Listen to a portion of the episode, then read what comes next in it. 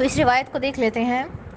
ابو ہریرہ رضی اللہ عنہ فرماتے ہیں کہ میں نے رسول اللہ صلی اللہ علیہ وسلم کو فرماتے سنا کہ اللہ سبحانہ وتعالیٰ نے فرمایا، غور سے سنیے گا اس بات کو، میں دوبارہ دہراتی ہوں۔ ابو ہریرہ رضی اللہ عنہ فرماتے ہیں کہ میں نے رسول اللہ صلی اللہ علیہ وسلم کو فرماتے سنا کہ اللہ سبحانہ وتعالیٰ نے فرمایا، یعنی کہ رسول اللہ صلی اللہ علیہ وسلم نے اللہ عز و جل کی طرف نسبت کی کہ اللہ نے فرمایا۔ تو یہ حدیث ہے، اور ایسی حدیث کہ جس میں ایسے الفاظ آ جائیں کہ رسول اللہ صلی اللہ علیہ وسلم بیان کر دیں کہ اللہ نے فرمایا، تو ایسی حدیث کو حدیث قدسی کہتے ہیں۔ آپ لوگ اس چیز کو یاد رکھیے گا، ایسی حدیث کو حدیث قدسی کہتے ہیں۔ اب حدیث کیا ہے کہ اللہ تعالیٰ نے فرمایا کہ میں نے نماز کو اپنے اور اپنے بندے کے درمیان دو حصوں میں تقسیم کر دیا، نماز کو اپنے اور اپنے بندے کے درمیان۔ اب یہاں پہ دیکھیے نماز کا لفظ آ رہا ہے، آگے میں اس کی وضاحت کروں گی کہ میں نے میں نے نماز کو اپنے اور اپنے بندے کے درمیان دو حصوں میں تقسیم کر دیا، اور میرے بندے کے لیے وہ ہے جو وہ سوال کرتا ہے، اور جب میرا بندہ کہتا ہے الحمدللہ رب العالمین۔ اب دیکھیے اوپر جو میں نے آپ کو بتائی بات کہ نماز کو اپنے اپنے بندے کے درمیان تقسیم کر دیا، یہاں پہ کیا آ رہا ہے؟ الحمدللہ۔ تو یہاں پہ نماز سے مراد جو ہے وہ سورہ فاتحہ ہے، اسی وجہ سے صحابہ جو ہے وہ اس نماز اس سورہ کو سورۃ الصلاۃ کہا کرتے تھے۔ تو جب اس اس یہ والی جو بات ہے نا، یہ جو پوری روایت ہے، پوری حدیث ہے، یہ بہت خوبصورت ہے اور بہت غور طلب بھی ہے، ٹھیک ہے؟ تو آپ نے اس کو بہت کہہ لیں کہ خشوع کے ساتھ اور اٹینشن کے ساتھ اور کنسنٹریشن کے ساتھ سننا ہے کہ جب بندہ کہتا ہے الحمدللہ رب العالمین تو اللہ کہتے ہیں حمدنی عبدی۔ جب بندہ کہتا ہے کہ تمام تعریفیں تمام جہانوں کے رب کے لیے ہیں تو اللہ آگے سے جواب دیتے ہیں اس بات کا کہ حمدنی عبدی، کہ میرے بندے نے میری تعریف بیان کی۔ فَإِذَا قَالَ الرَّحْمَنِ الرَّحِيمِ، اور جب بندہ کہتا ہے الرَّحْمَنِ الرَّحِيمِ تو اللہ کیا کہتے ہیں؟ اثنا علی عبدی، کہ میرے بندے نے میری ثنا بیان کی۔ اور اسی طرح سے جب بندہ کہتا ہے مالک یوم الدین تو اللہ کہتے ہیں مجدنی عبدی، کہ میرے بندے نے میری بزرگی بیان کی۔ یا اللہ یہ بھی کہتے ہیں کہ میرے بندے نے اپنی معاملات کو میرے سپرد کر دیا۔ میں اس کی وضاحت بعد میں کروں گی، آپ نے اس روایت کو بہت غور سے سننا ہے اور اس کے نوٹس بھی بنا لیجیے گا۔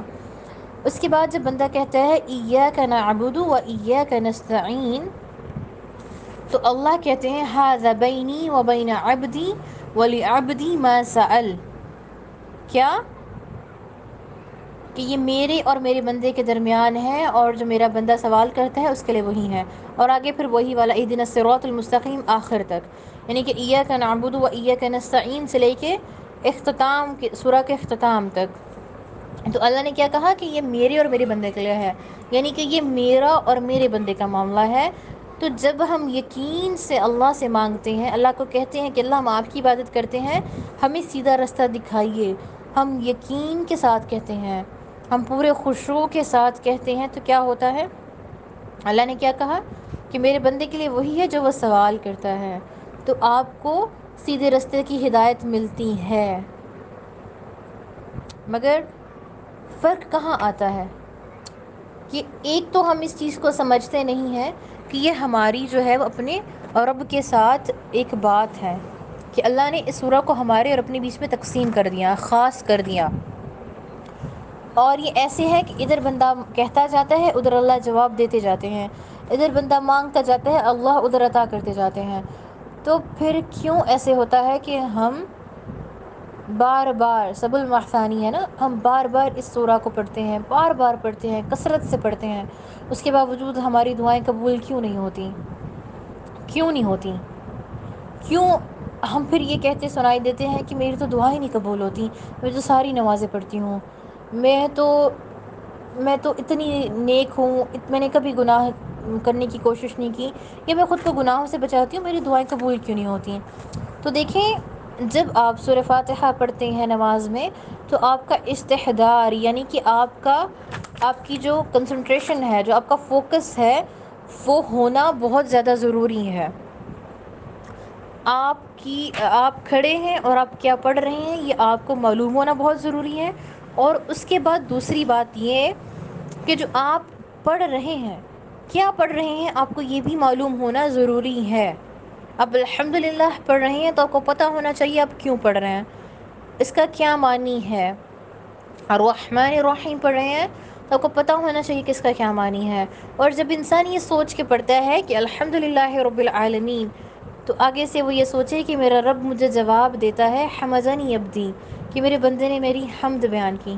تو سبحان اللہ کتنی خوبصورت بات ہے. تو انسان کو پڑھنے میں بھی لطف آتا ہے, اس کو اس سورہ سے محبت ہو جاتی ہے کہ اس کا جواب میرا رب مجھے ساتھ کی ساتھ دے رہا ہے. تو اس لیے جب سورت کو پڑھیں بار بار اپنی نماز میں تو اس کو جو ہے وہ پڑھتے ہوئے اپنے دل و دماغ کو حاضر کر کے پڑھیں.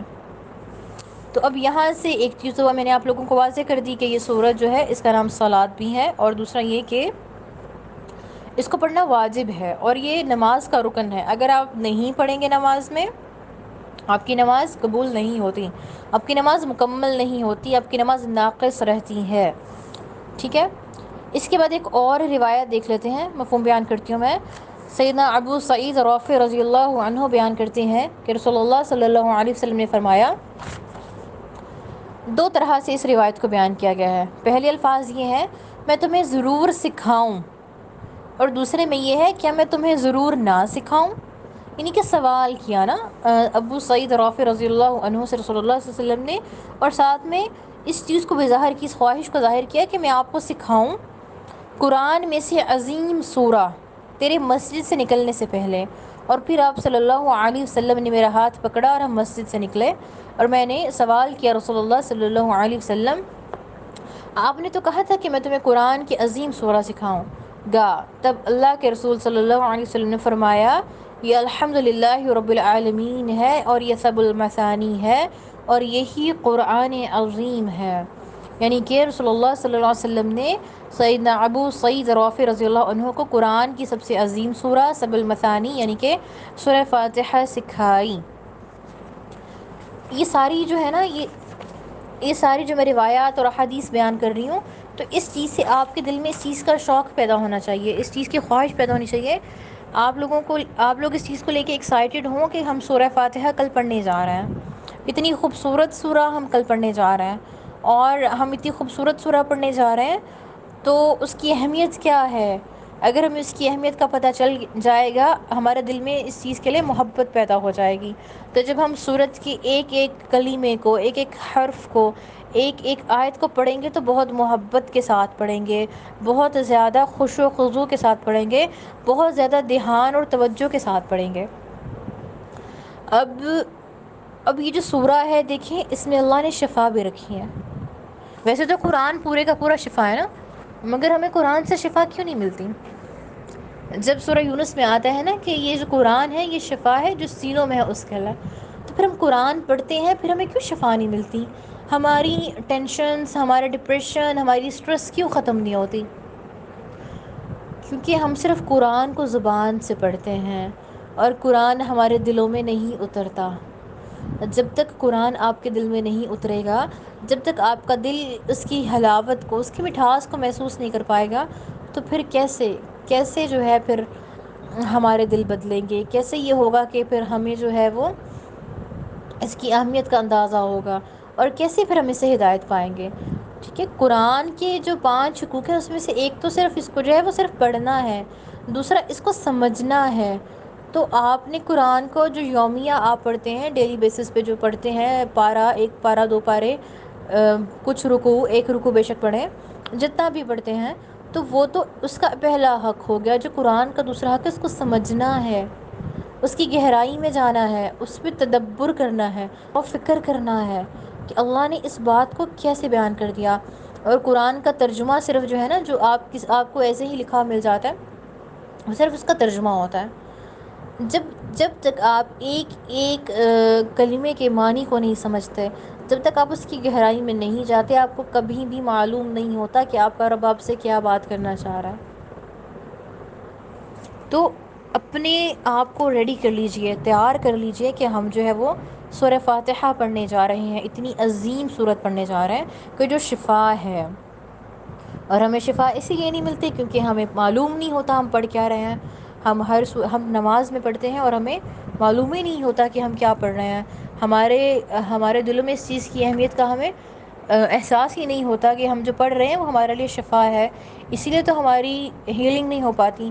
ہماری جو کہہ لیں کہ جو ہماری سول کو جو سکون چاہیے ہوتا ہے, جو ہمارے دلوں کو اطمینان چاہیے ہوتا ہے, تو ہمیں اسی لیے نہیں ملتا کیونکہ ہمیں پتہ ہی نہیں ہوتا ہم پڑھ کیا رہے ہیں.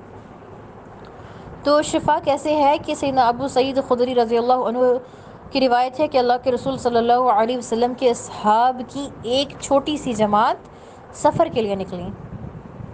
وہ عربوں کی ہی بستی تھی کہ جہاں پہ وہ پہنچے اور وہاں انہوں نے قیام کیا. پھر اس کے بعد یہ ہوا کہ انہوں نے ان بستی والوں سے طلب کیا کہ ہم جو ہیں وہ مسافر ہیں, تو تم ہماری ضیافت کرو, ہمیں کھانا وغیرہ کھلاؤ. مگر یہ ہوا کہ اس بستی والوں نے ان کو کھانا کھلانے سے انکار کر دیا. اب اس کے بعد یہ ہوا کہ وہ جو بستی کا سردار تھا اس کو سانپ نے ڈس لیا, ڈسا بھی اور کاٹا بھی کہ زخم ہو گیا. اور بستی والوں کو اب ظاہری سی بات ہے کہ پریشانی نے آن گھیرا. اب وہ کوششیں کرنے لگے کہ کسی طرح سے جو ہے وہ اس کو ٹھیک کریں, مگر زہر جو تھا وہ پورے جسم میں پھیل چکا تھا. اب ایسے ہوا کہ ہر طرف افراتفری پھیلی ہوئی تھی. تو ایک جو تھا بستی کا شخص وہ انہی صحابہ کی جماعت کے پاس آیا اور بولا کہ کیا تمہیں معلوم ہے کوئی علاج کہ ہمارے جو سردار ہیں ان کو سانپ نے ڈس لیا ہے, کاٹ لیا ہے. ایک صحابی نے حامی بھری کہ ہاں مجھے معلوم ہے اس کا علاج, مگر ساتھ میں شرط رکھ دی کہ میں علاج تب تک نہیں کروں گا جب تک تم مجھے اس کا اجر نہیں دو گے. تو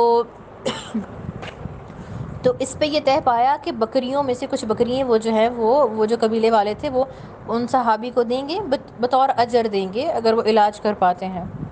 تو کیا ہوا کہ اس کے بعد وہ صحابی گئے, انہوں نے کیا کیا کہ انہوں نے سورہ فاتحہ پڑھی. اس سے کیا ہوا کہ اس کو روقیہ بھی کہتے ہیں نا, یعنی کہ روقیہ کہتے ہیں کہ کسی بھی قرآن کی سورت کو دم پڑھ کے دم کرنا, پھونک دینا نا کسی پہ. تو انہوں نے اس کا روقیہ کیا, یعنی کہ سورہ کو پڑھ کے دم کیا اس شخص پہ. اس کے اس کاٹے ہوئے حصے سے کیا ہوا کہ اس کا سارا زہر ختم ہو گیا. اب سوچ سننے کو یہ بہت ایک بہت ہی غیبی سی بات لگتی ہے کہ سارا زہر کیسے ختم ہو گیا, کس طرح اچانک سے وہ شخص ٹھیک ہو گیا.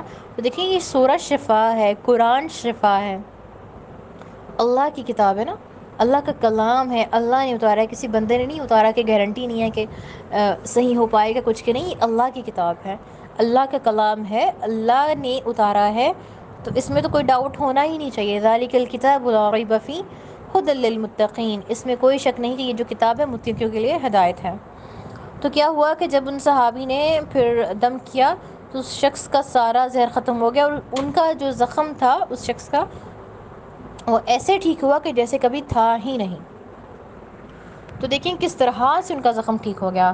پھر اس کے بعد یہ ہوا کہ وہ واپس آئے, وہ جو جو وہ قبیلے والے قبیلے والوں کو ٹھیک کرنے کے بعد جو وہ صحابہ کی جماعت تھی, پھر وہ واپس آئے اور انہوں نے واپس آ کر سارا ماجرا رسول اللہ صلی اللہ علیہ وسلم کو بیان کیا.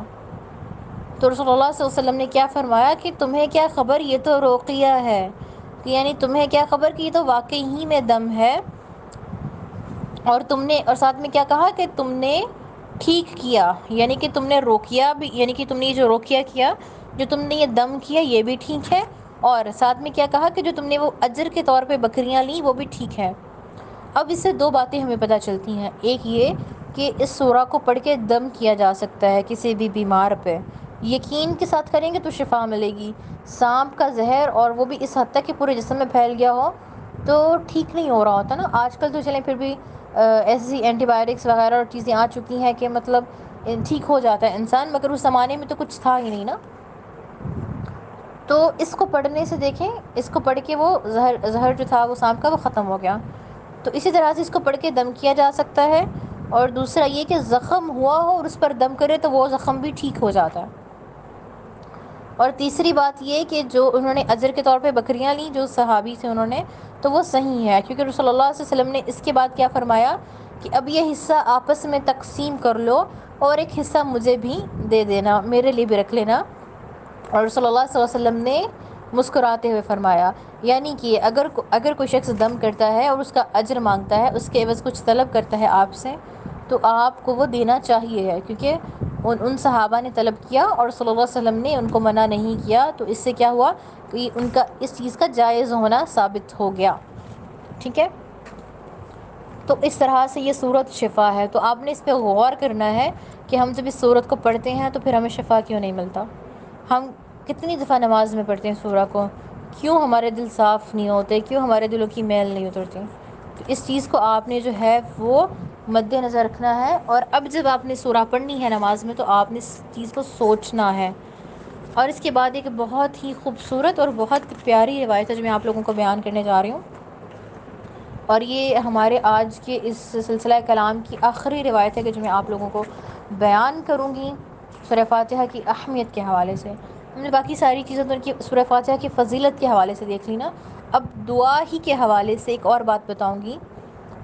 سیدنا عبداللہ ابن عباس رضی اللہ عنہ کی روایت ہے کہ ایک مرتبہ جبرائیل علیہ السلام نبی صلی اللہ علیہ وسلم کے پاس تشریف فرما تھے، تو انہوں نے اپنے اوپر ایک زوردار آواز سنی، یعنی کہ جبرائیل علیہ السلام پاس بیٹھے ہوئے رسول اللہ صلی اللہ علیہ وسلم کے، اور کیا ہوا کہ انہوں نے ایک زوردار آواز سنی اور ایک دروازہ کھلا، اور انہوں نے کیا فرمایا کہ یہ آسمان کا دروازہ ہے جو آج سے پہلے کبھی نہ کھلا، اور ایک فرشتہ کیا ہوا کہ وہ اترا اس دروازے میں سے جو کبھی نہیں اترا تھا، اور اس فرشتے نے رسول اللہ صلی اللہ علیہ وسلم کو سلام کیا اور دو نوروں کی خوشخبری دی، یعنی کہ دو روشنیاں یا دو نور رسول اللہ صلی اللہ علیہ وسلم کو عطا کیے،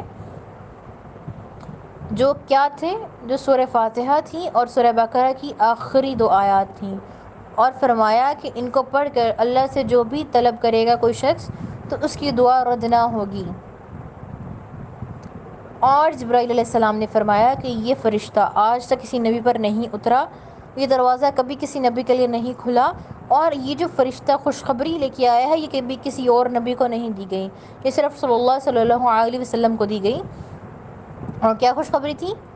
ایک سورہ فاتحہ اور دوسرا کیا تھا؟ سورہ بقرہ کی آخری آیات، آخری دو آیات۔ اور کیا فرمایا فرشتہ نے کہ جو ان کو پڑھ کے کوئی دعا کرے گا تو اس کی جو دعا ہے وہ کبھی بھی رد نہیں ہوتی۔ تو پھر اپنا محاسبہ کیجئے گا آج کہ جب ہم اس سورہ کو پڑھتے ہیں اور ہم جو ہے پھر دعا کرتے ہیں تو پھر کیوں ہماری جو دعائیں ہیں وہ قبول نہیں ہوتی ہیں؟ کیوں؟ کیونکہ ہمارا جو ہے وہ دھیان ہی نہیں ہوتا، ہمیں پتہ ہی نہیں ہوتا کہ ہم پڑھ کیا رہے ہیں اور ہماری زبان سے کیا نکل رہا ہے، اس کے کیا معانی ہے، اور ہم اس کو کس نیت سے پڑھ رہے ہیں، ہمیں اس چیز کا معلوم ہی نہیں ہوتا نا۔ تو آج سے آپ لوگوں نے اپنا گول بنانا ہے کہ جب سورہ فاتحہ پڑھنی ہے، اور انشاءاللہ جب اس کورس کو مکمل کر کے آپ نے سورہ فاتحہ کو سمجھ لینا ہے تو آپ نے اس کو کیا کرنا ہے، اور بھی زیادہ خوش و خضوع کے ساتھ پڑھنا ہے۔ اب بس ہمارا یہیں پہ اختتام ہے لیکچر کا۔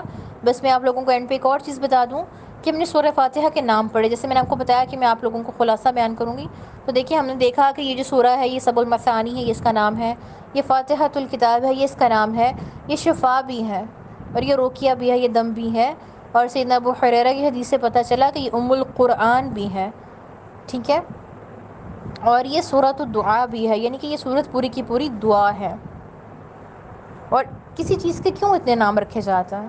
جب کسی سے، کسی انسان سے آپ کو پیار ہوتا ہے، کسی سے آپ کا لگاؤ ہوتا ہے تو اس کے بہت سارے نام رکھ دیے جاتے ہیں نا۔ جیسے کوئی بچہ ہے تو اس کا ماں باپ کتنے ناموں سے بلاتے ہیں، گھر والے کتنے پیارے پیارے ناموں سے بلا رہے ہوتے ہیں، اس بچے سے بہت محبت ہوتی ہے نا۔ تو اگر اس سورہ کے اللہ عز و جل نے اتنے نام بیان کر دیے مختلف طریقوں سے، مختلف ذریعوں سے، روایات سے، احادیث سے، تو اس کا کیا مطلب ہوا؟ ہمیں سے کیا معلوم پڑا کہ یہ سورت کتنی اہم ہے، کتنی زیادہ اس سورت کی اہمیت ہے، اور اس کو پڑھنے کی کیا فضیلت ہے۔ تو آپ لوگوں نے اب اس چیز کو سمجھنا ہے، اور انشاءاللہ عز و جل ہم کل جو ہے وہ اس سورہ کو باقاعدہ طور پہ اس کا آغاز کریں گے۔ اور بس یہیں پہ ہمارے اس جو ہے وہ آج کے درس کا اختتام ہوتا ہے۔ سبحانک اللہم و بحمدک، نشہد ان لا الہ الا انت، نستغفرک نستغفرک نستغفرک و نتوب الیک، اما بعد، لا الہ الا اللہ محمد رسول اللہ۔ السلام علیکم ورحمۃ اللہ وبرکاتہ۔